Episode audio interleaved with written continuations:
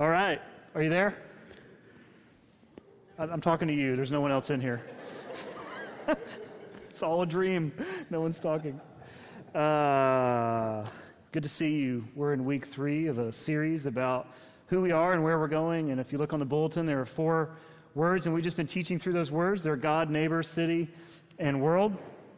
Uh, the first two weeks are fairly obvious. I mean, we talked about how uh, to love God is the number one commandment that Christ gives us to love God with all our heart, soul, mind, and strength, he said. And the second greatest is to love our neighbors as ourselves. And so we uh, did the first two weeks looking at those two words. And um, today, what's the third word? City. Good. Let's try it again. What's the third word? City. That's good. That's what we're going to talk about today. If you have a Bible, Jeremiah 29. And uh, when pastors talk about church in the city, ministry in the city, uh, this is perhaps, I mean, it's probably, it's probably one of the more famous texts of the Bible that deal with this, and so we'll, uh, we'll use it as well. The other one's probably Jonah. You know, Nineveh, there's a city uh, that uh, Jonah didn't really care much for. And uh, God sent him there, which is what he does, so be, be careful what you hate. And uh, that's pretty profound, actually. so, anyway, uh, not even in the notes. That was free. So, um, thank you. Thank you very much. Jeremiah 29. Um, this is the 29th chapter of Jeremiah, and so the narrative of the book has been going on for a while. And so uh, there'll be, this will be somewhat simplistic of, of a backstory for you, but let me try to bring you up to speed. The year, uh, roughly, this is 600 years before the days of Jesus. And uh, Israel's in a tough spot. They're on edge.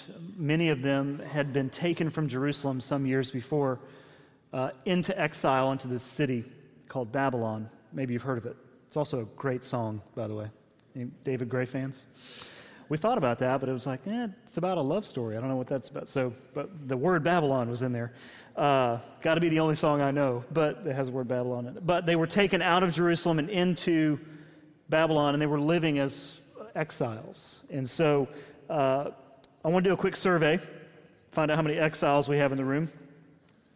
Just so you know, the survey we took first hour, it was it wasn't 100%, but it was close. It was close. Uh, so raise your hand if, and I got to explain this. I don't just do it immediately, although you can if you want. That's fine. There's no rules against that.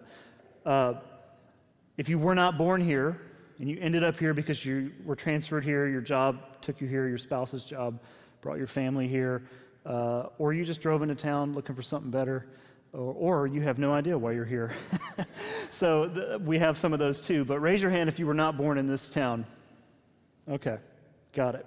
So the word exile should hit home uh, for many of you today. I was actually born and raised here, which is somewhat, somewhat rare. Uh, lived for a time in Cincinnati, and when I was in Cincinnati uh, during college, my heart was here. And so uh, it was very difficult for me, and I meant to tell this story first hour, and I just completely ran through it. Uh, but it was very difficult for me as a college student, and even after college, graduated and moved to Louisville, Kentucky. Anybody from Kentucky in the house? Anybody? Thank you. It's good. Uh, we're big in Kentucky, our church.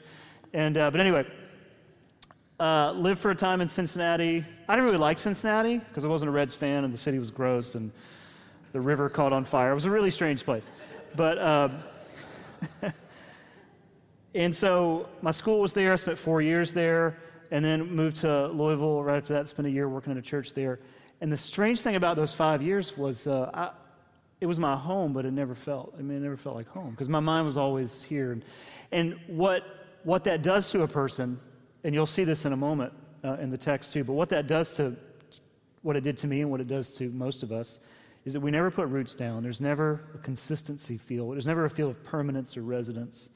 And, uh, and when it comes to doing what God has called us to do, which is to love him and love neighbor, it makes it infinitely more difficult to do that because you have no interest in where you live and you have no interest in the people around you. And so, because your mind is always thinking, well, one day I'll be back, in their case, in Jerusalem. And so they're living as exiles in this city of Babylon. And what you need to know is when they went to, when they arrived in Babylon, what they found, uh, well, they found themselves in this very diverse, big, fragmented city and it was a place of congestion um, and no real sense or consensus of thought, of faith, sexuality, power, money. There was no consensus of how those things should be viewed or even used. And the city of Babylon was also full of other exiles. And so, just like our own city and every city around the world, it's full of people who aren't from there. And it's functioning with people who aren't native to it, right? And so, Israel finds themselves in this fragmented, diverse, big town, and it's not their hometown.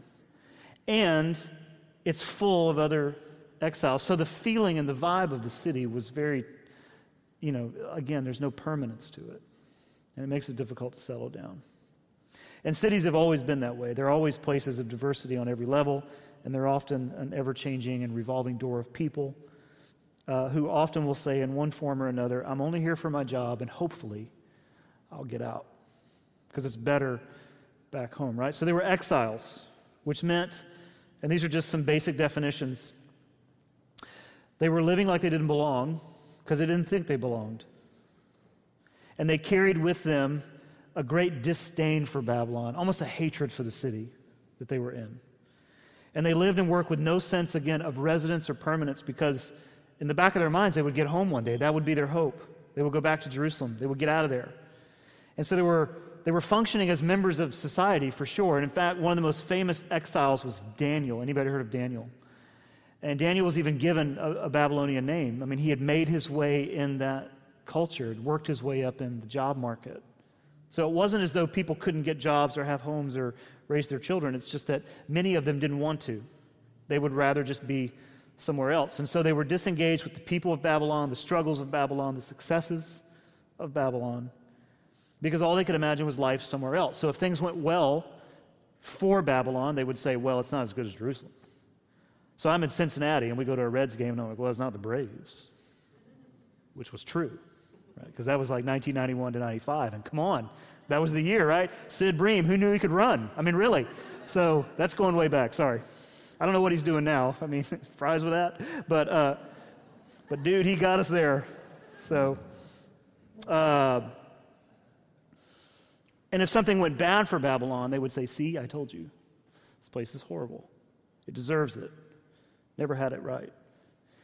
And so the question for the Israelites in this time, and again, this is all backstory before we read it, was how are we supposed to respond? And what is God's answer to us as exiles who are living in a foreign and a hostile city and we don't want to be here? We'd much rather be back in Jerusalem where there was familiarity of faith, of family, of worship, of everything, right? So, what, is, what would God say to us? So, Jeremiah is their prophet, and prophets were simply the voice of God among the people of Israel. Sometimes, very few times, but sometimes the prophet's role was to speak to other sort of neighboring cities or nations, like in the case of Jonah, where they sent, God sent him to Nineveh, sort of a foreign city. But most of the time, the prophets were God's voice among the people.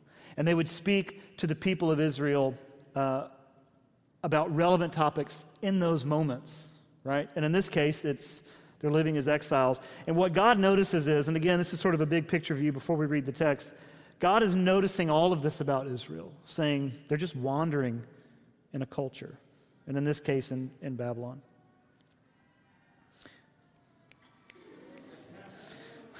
you just got to go with it. All right. I've just learned. Um,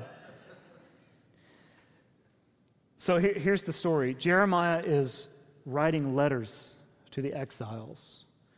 And most of chapter 29 is the text from one of the letters. Look at verse 1. Here it is. This is the text of the letter that the prophet Jeremiah sent from Jerusalem. So Jeremiah is in the good seat here. He's in Jerusalem, at least in their mind, to the surviving elders among the exiles and the priests, the prophets, and all the other people Nebuchadnezzar had carried into exile from Jerusalem to Babylon.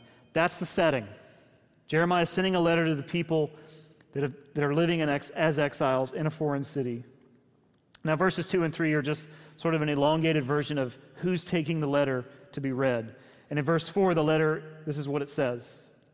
It says, This is what the Lord Almighty, the God of Israel, says to all those I carried into exile from Jerusalem to Babylon. So there's a hint here of God saying to them, Look, you're there for a reason. I, in fact, I, I, I allowed you to be taken there right?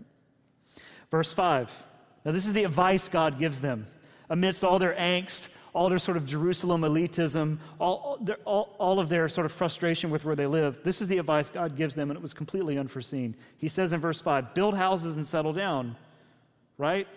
Stop renting. Stop being a temporary, he says. Stop living as though you'll be gone. Build a house and settle down. Plant gardens and eat what they produce. Now, the Hebrew people were known as the people of the land. The land was what God had given them, very important to them. They're very connected to the land. And so to eat from the land is to really make a statement about how you feel about the land. So build houses, develop a sense of permanence, of residence, plant gardens and eat what they produce. Right? It's sort of this lesson to the people that wherever you are, I'm there. There's no wicked city. I'm there. So be there. Verse 6 Marry and have sons and daughters. Find wives for your sons and give your daughters in marriage so that they too may have sons and daughters. I mean, it's very simple. Raise your family. Don't hold off on that. I mean, like maybe they're having conversations. Maybe he knew this. Like one day we'll have kids when we get out of here to a better place, a safer place, where they can ride their bikes on the streets and not get hit. God says, no, no, no, just go for it. Establish your family there. And then he says it this way increase in number there, don't, don't decrease. I mean, for decades in America, churches have fled the cities. And God's saying that's, that's not what we need. Increase there, don't decrease. Verse 7, and this is sort of the kick in the gut. Also, seek the what? Peace of the city and the prosperity of the city. Those two words mean the same thing. The word is the word shalom. Say the word shalom. Shalom. Shalom is not the absence of conflict or an inner peace, but it is simply this the flourishing in every dimension. So it's not just the peace of each individual heart or the peace that God gives or the peace that comes with a relationship with God, but it's also in this setting the economic and the social and the relational peace of the city. God's telling them to seek that, seek that, pursue that, run for that. Again, not what they wanted to hear. Pray, here it is, the one, two. Pray to the Lord for it. What's it? Babylon. Because this is so simple. If it prospers, you will prosper. Saying two things. You may have a role in how well the city does, but it's also saying that you are a part of that city. And so, whatever happens to it will happen to you, whether directly or indirectly. When Marta started cutting uh, routes, Jessica, who's new with us on staff, said, Is that going to put more cars on the street? I said, Probably not, because many of those people don't have cars. So, to put people on the streets because they won't be able to get to their work. It affects. We point go, It's just Marta. It's just the way it goes. It's horrible. But to seek the peace and the prosperity of the city is to not think that way. It's to think, oh, that's going to have effects on the peace of people. And we see a direct effect here in the shop or the office when we get phone calls. People needing assistance, people needing bills paid, people needing transportation. And many times it's directly connected to what's going on in the city. And especially with the economy the way it is, there's a constant influx of needs. And God tells them and us, if we're sort of reading our own story into this, don't leave. Establish a sense of permanence and residence. This has great implications for our church. Marry and have sons and daughters and wives for your sons, etc. So don't be afraid to let your kids grow up there. Establish your family rhythms there. Increase there, don't decrease. But more than anything, seek the peace, the shalom, the prosperity of your city, and pray for it. For if it prospers, you will prosper too. Now, here's why this is so interesting. If you look down in verse 10. In a moment, we'll read it. In, verse, in chapter 28, there were these prophets, or these sort of people posing as prophets in Babylon, and they were speaking in the name of God, Yahweh, the God of Israel. And they were telling the exiles, oh, in two years you'll get to go home. So they had all this hope built up, like, well, we can't put roots down now. It's just going to be two years. I'm only here for a two year gig, and then I get to go back to Jerusalem. So God lets the cat out of the bag. Oftentimes he would do this through a prophet and give them a little bit of a foresight into the future. But this one's pretty clear. Verse 10 this is what the Lord says when 70 years, now if you're hearing that, you're dead and gone. So this has no, this has no implications for you personally, correct? So maybe the three year old that got to hear this in Babylon is thinking, sweet, when I'm 73, I can go home. Where is home when you're three, right? When 70 years are completed for Babylon, essentially, then you can go back if you, if you choose. So, what does all this mean? The outline is built right in. Now let's think about it in Israel's terms, or on their terms. The first thing God instructs them to do is to engage with the city. And this is what he means by look, build your homes there, eat from what the ground produces, raise your kids there, send them to the schools, whatever it engage with the city. Don't disengage because this was their tendency. They were just not engaged. So engage with the city.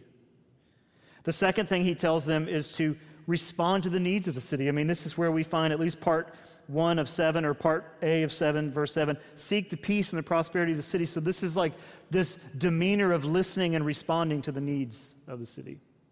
So he's instructing Israel look, your role there is not just to bide your time until you can be in some place better, but it is to engage with the city and to respond to the needs around you right? And the second thing he, or the third thing he tells them to do, again, the outline's built right in pray for it.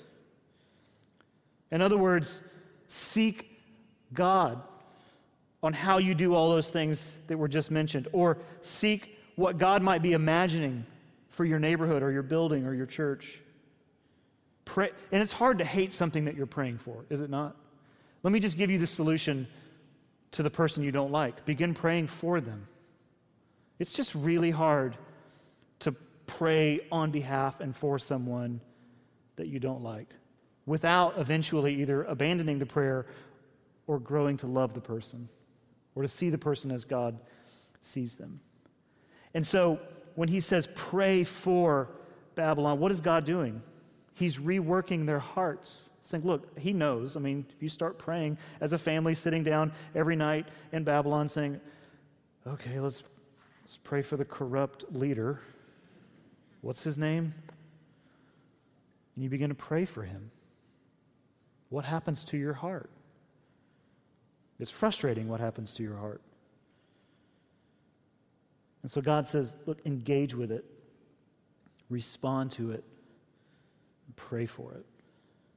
Learn to love it, learn to be connected to it. So I think about our own church, and uh, I didn't plant this church. In fact, I avoided even working here, uh, and then I came, which I love now. But the first time I was asked, and uh, we were talking about this just yesterday at our men's breakfast, we had the founding pastor come and share at our men's breakfast yesterday morning. And he said, Derek, tell me what you told me the day like I went to the, you know, this church started in an old strip club, and I was there the weekend it started, not the Sunday it started because I had a job at a church, but I was up there as they were wrapping up the last minute sort of things for the church to have a service, which meant in an old strip club, hiding a lot of things. And, um, you know, making, don't go over there or behind there. And so um, we still have gold bucks, by the way, in the office if you're interested, uh, that we found there. Just a stack of them. I don't know what those were for, but anyway. I remember being in that building and I was standing there with founding pastor and he says, "What do you think?" And I said to him, and I quote, "I could never, I could never work here." So God, you know, whatever. God took note and said, "Okay, you'll be there in three years." But um, um, why in the world did I just tell that? You wouldn't know why I told that story. oh, I was thinking about our own church and our own. And I was speaking to the, the founding pastor yesterday after breakfast, and just the heart that was behind putting a church here, which is in a very interesting part of the city in, in Atlanta, is a very complicated collection of communities. And to have a church not just survive, but to do well, in our, the odds are against any church in the city. Statistically and historically, they don't, they don't make it, they don't last. There might still be buildings, but it's a, it's a, it's a, difficult, it's a difficult story to maintain. And church in a city environment, no matter what city it is, is complicated for three big big reasons, and there are many more, but I just wanted to hit three and talk about us along the way. Number one is that cities are very transitional and fragmented. They're full of exiles. You raised, they're full of people who are just here, maybe for a time, maybe hopefully just for a time. And so they're full of people who are afraid to put roots down, and there's really little consistency to relationships and society. I would say, I've been here three years, and this is confirmed this is basically confirmed by people who've been here longer than me but it's like I, I, would i would bet that we have almost shed our skin in people as a church one full time in the last five years because that's just the way it is i mean there are some of you that are like i've been here since day one but you are so in the minority people come and they go and that will continue to happen uh, i was telling some friends who, who live and work in churches in more consistent areas and I just said, You have to grow on the double just to stay the same. I had heard that, but I didn't understand that or believe that. But it, it really feels to be true. And the struggle with a culture that's very transitional, again, is roots and consistency. They're just, people either, either just don't do it because they've had to do it so many times that they just don't want to do it anymore. They've seen enough people come and go in their lives that they just disconnect altogether. And so the consistency factor is very difficult. And cities, not just ours, but every city, is full of church buildings that are empty because they lost the fight with the transitory reality of urban culture. It's just a difficult thing. Secondly, the logistics are just complicated. Now, uh, if we ever do anything here during the week on a weeknight, you have no idea how logistically difficult. We, uh, back in the day, now they like us now, but the restaurant next door, uh, we had to barter, beg, sell our children, whatever we had to do to just reserve a space for your car. And maybe you hear back in the day when they were just booting every car. like we would, I don't know where they got all this. They just came out of the woods and just started putting stuff on the wheels. But we would just have a prayer meeting, and it's like, well, four cars got booted. You know, it was very difficult. And if we, people call and say, can we use your building for a wedding? Just something as simple as a wedding. It's not just about what are we going to do on the stage, it's how are we going to get everybody in the building in a parking space or how etc. It's just a very difficult, it's a very difficult thing. You think it's difficult here. Our friends at uh, Buckhead Church around the corner are parking thousands of people, and it's a nightmare. We were downtown in Savannah for a meeting months ago, and uh, Savannah Christian Church has a campus downtown. And if you've ever been to downtown Savannah, it's just completely on a grid and there's hardly any parking. And they have thousands of people coming to that site. And it was amazing to walk around downtown. He would say, We use that deck, we sneak into that deck, and cars can get over there, and we begged them to let us use this. I mean, it's incredible. The logistics are just harder. We had a meeting in here last Thursday. I'm on a network that puts plants churches in the state of Georgia, and there were 12 guys in the lobby that are on that network, and no less than three of them were like, the question, this question sounds a lot harsher than it is, but they were like, How do you do it here? Which I don't think is that difficult, but, but what they're coming from is an ease of facility and parking and traffic flow, et cetera, and, uh, a, a, and a very homogenous culture as well.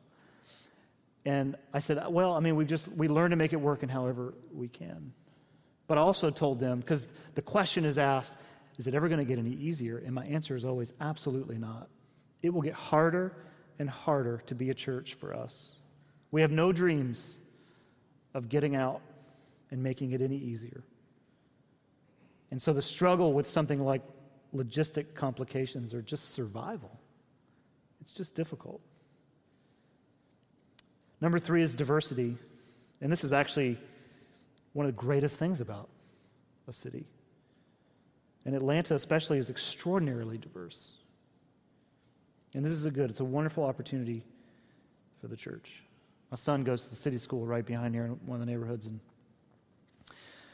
I'll pick him up on Fridays after school, and um, you just go in the lobby and wait. It's amazing. When we lived down in McDonough, to get in to get the kid, it's like retinal scan, fingerprint, body scan. I just walk right in here. It's odd. So, anyway, uh, standing in the lobby, and the cattle call, like, here come the kids, just all run, and you just grab your kid. Again, it's freaky. You know, I'll take this one. Um, but you will hear parents call for their children in Spanish and French and German and Southern and Northern and Midwestern. You'll hear it all. And that's a beautiful thing. I have a picture on my desk of my son's Sunday school class from a couple years ago, and he's one of like three white children.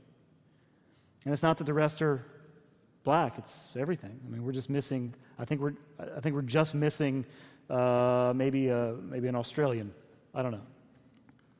But that's a beautiful picture of what can be.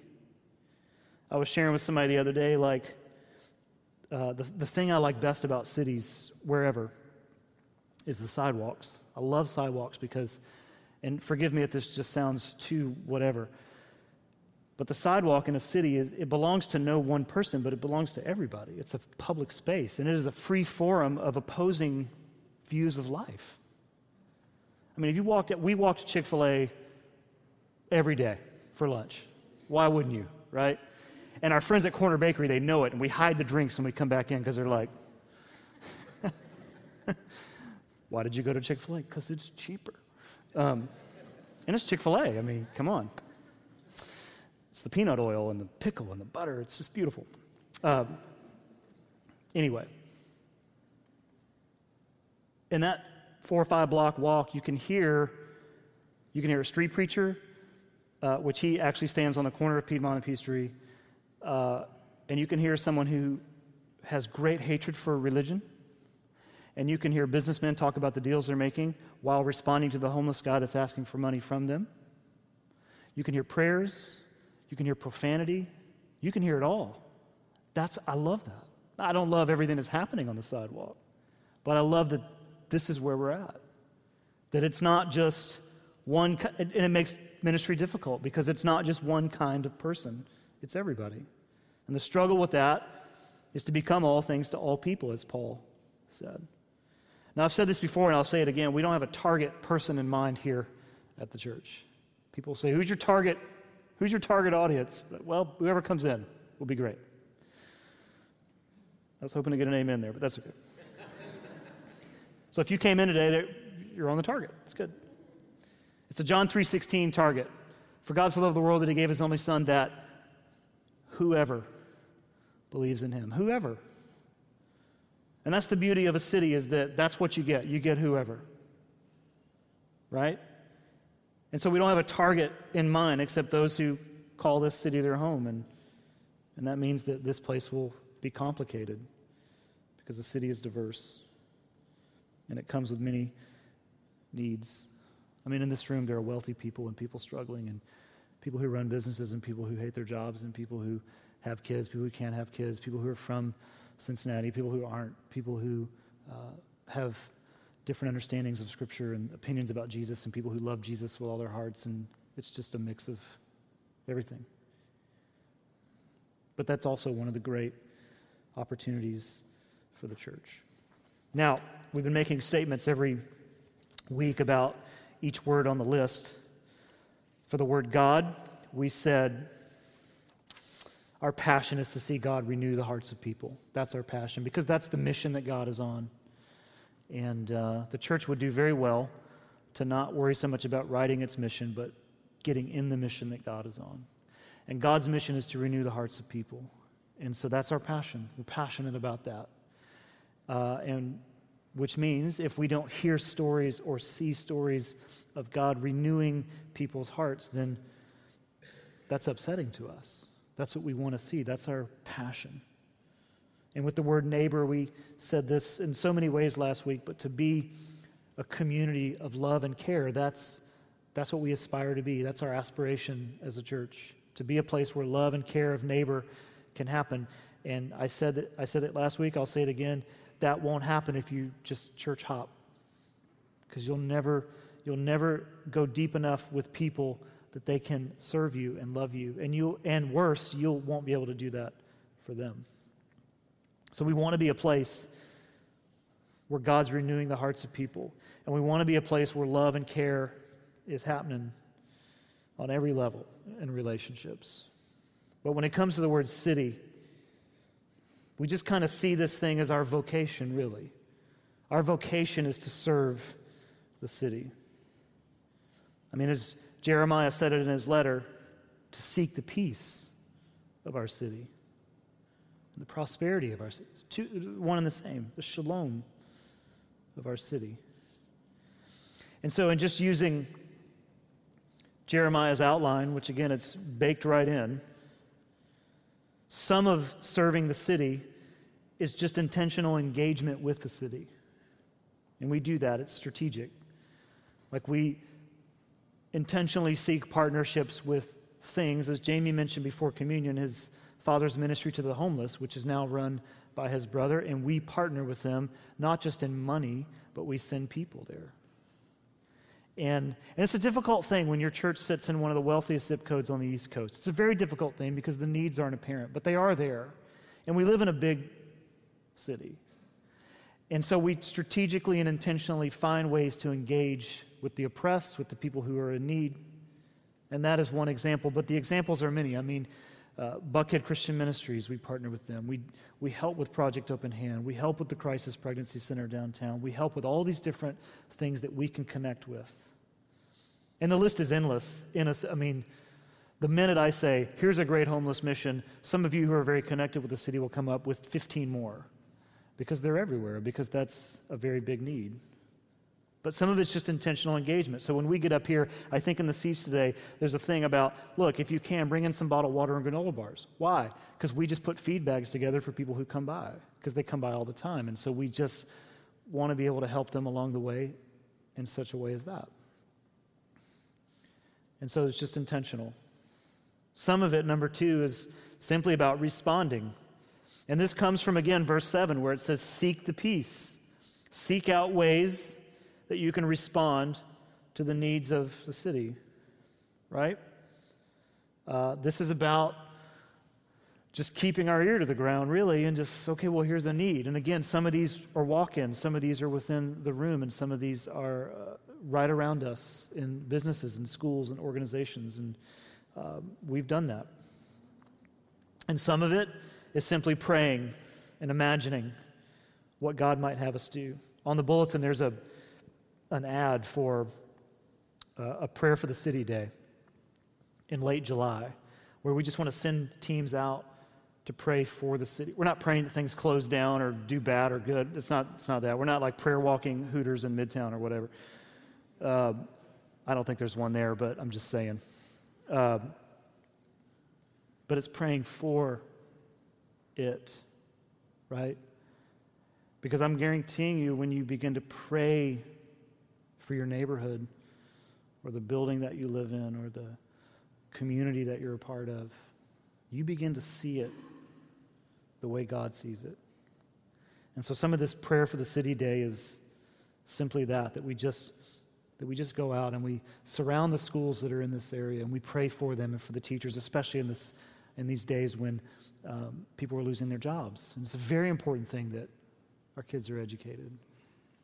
And it's just praying for the schools and praying for the businesses and praying for those who uh, live in these buildings and, and for the churches as well. So some of it's intentional engagement, some of it's responsive, some of it's just creative, you know, just imagining and praying. But all of it is to be a way of life for us as a church. The gist of Jeremiah's words is simply this Why don't you be the solution to the thing that you hate? You, you can come home, none of them, in fact. Your three year old will be able to come home when he's 73. So why don't you just settle down, plant yourself in there, raise your kids, and walk around like you will seek the peace of the city, and the whole time pray for it. Augustine, in his book or his writings, The City of God, talks about how there are two cities. It's really a narrative of two cities, or a tale of two cities. There's the city of God, and there's the city of man. And he says, when you become a Christian, a follower of Christ, you gain a dual citizenship, not an extracted citizenship somewhere else away from the city, but you have a dual citizenship within the city of man, wherever that is Atlanta, New York, LA, Locust Grove, wherever. But you also live within the movement of God's city. Jesus said it this way if you turn to Matthew chapter 5, and we'll close with this verse. This comes from the Sermon on the Mount, which is really, in a nutshell, uh, this is the way of God. Jesus is announcing this is what how you should live, and this is what it looks like to live, as Matthew will say, in the kingdom of heaven, the way of heaven, the reign of heaven. And this is a pretty famous uh, passage. You've heard this before. It starts with verse 13, chapter 5. You're the salt of the earth, but if the salt loses its saltiness, how can it be made salty again? And salt is a preservative among many things. And it, uh, Christ is saying that you slow the decay of the world. It is no longer good for anything except to be thrown out and trampled on by men. You can just transplant this back into the Israelites' life in Babylon. If you're not engaging, as salt must be engaging, then you're no good. Verse 14 You are the light of the world, right? And this is, prof- is a very profound statement. Of course it is, it comes from God, but it's, it's not that this is what I want you to become, but this is what you are. So live like that. And then he says this a what? A city on a hill cannot be hidden. And this is perhaps where Augustine gets his thought from is that Christ says to us and to them, You are a city within a city, an alternate city within the existing city.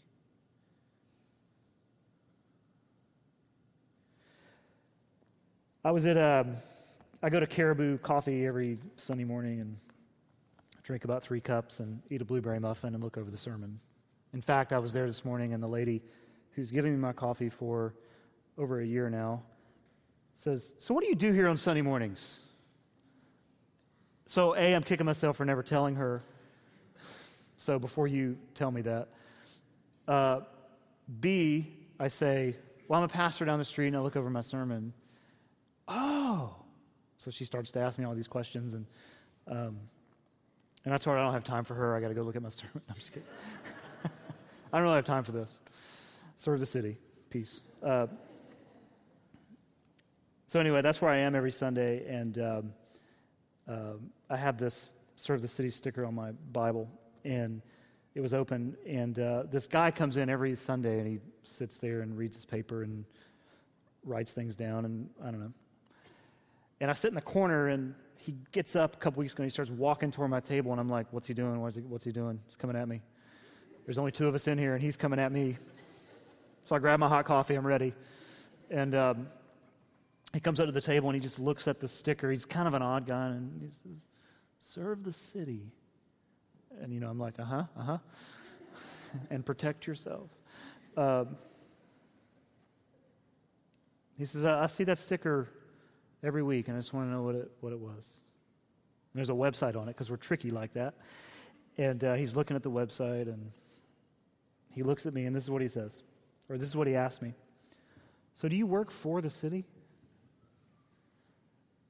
That's a profound question. Yeah, I do. Every day.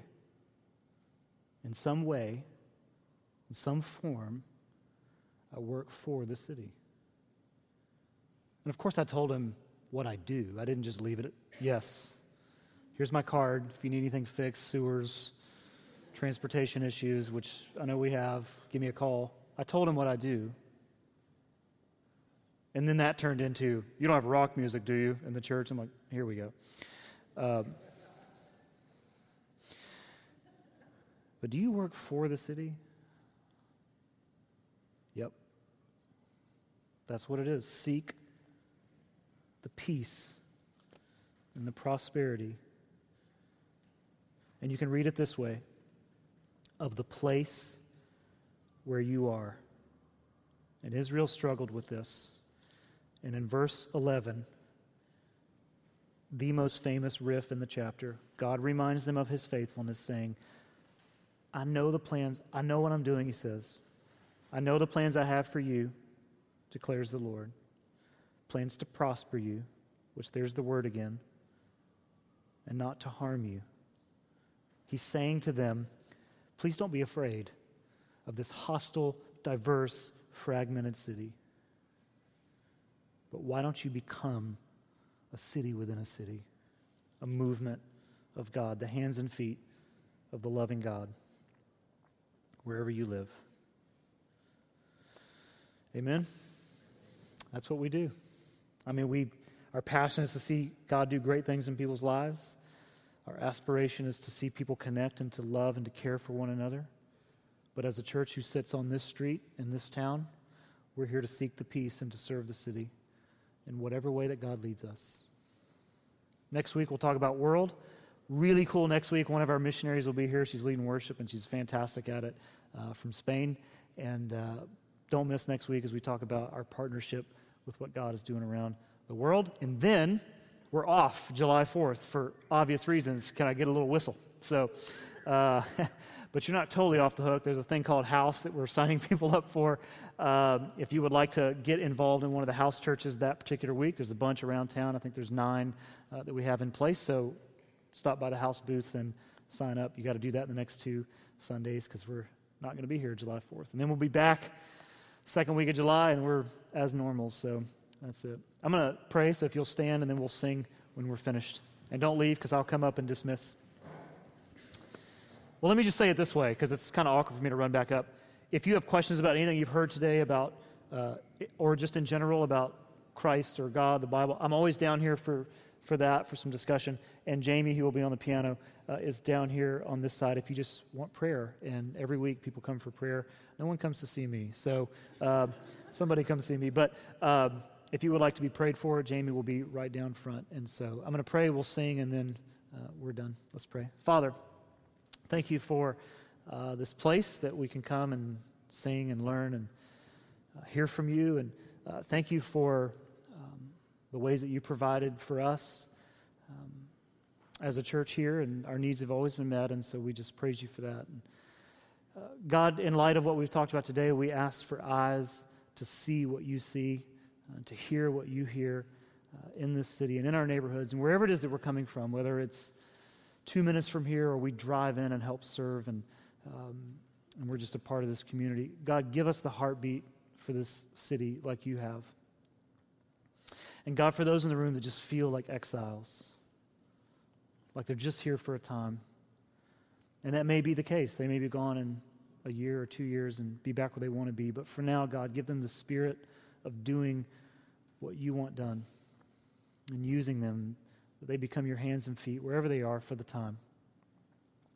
We love you and we thank you for your son, Jesus, in whose name we pray. And everyone said, Amen. Let's sing.